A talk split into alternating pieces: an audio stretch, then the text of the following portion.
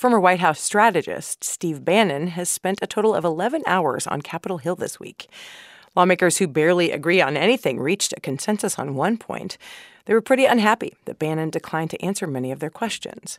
Bannon said the White House might want to assert executive privilege, which means he couldn't talk. With us to talk about this is NPR Justice correspondent Carrie Johnson. Hey, Carrie. Hi, Kelly. So just remind us what is executive privilege? It's the idea that a president has a right to withhold information from Congress or the courts. The White House says that's important to protect internal deliberations on important issues intended to help get the president some good and candid advice.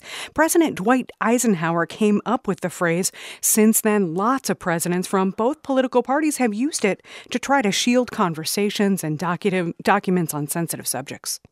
So now, with the case of Steve Bannon, members of Congress are upset because, you know, someone connected to the executive branch didn't want to answer their questions. I mean, is that unusual?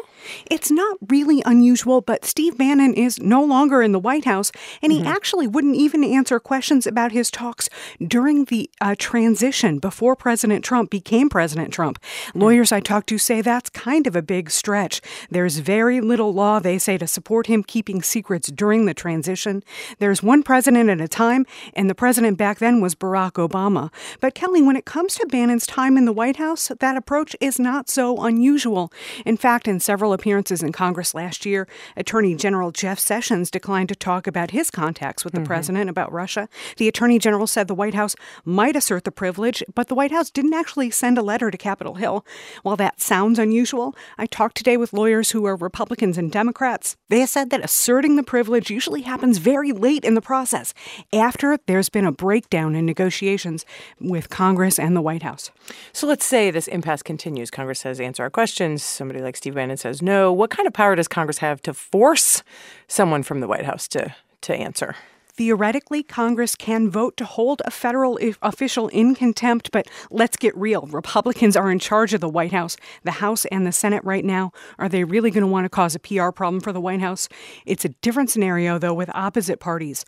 Remember, President Obama's Attorney General Eric Holder was held in contempt during the Fast and Furious scandal.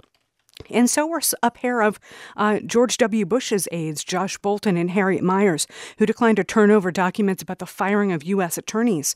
Uh, in those cases, people aren't taken into custody or prosecuted. They have a good defense, a get out of jail free card, that they were following the direction of the president. But there are usually some big court fights that produce some unexpected outcomes, like Early years in the Obama administration, those lawyers spent a lot of time defending the Bush officials because the principle of the power of the presidency is so important.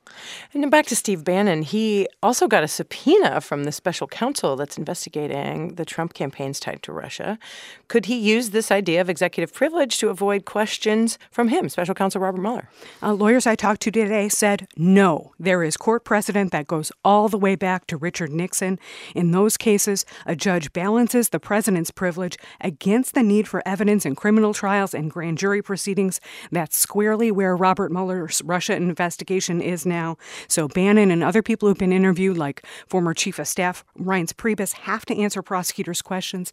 Even the White House's lawyer, Don McGahn, has to answer because back in 1998, during the Whitewater scandal, a court ruled that uh, executive uh, that attorney-client privilege does not shield information related to federal crimes. That was 20 years ago, relevant all over again today. NPR Justice correspondent Carrie Johnson on executive privilege. Thank you very much. You're welcome.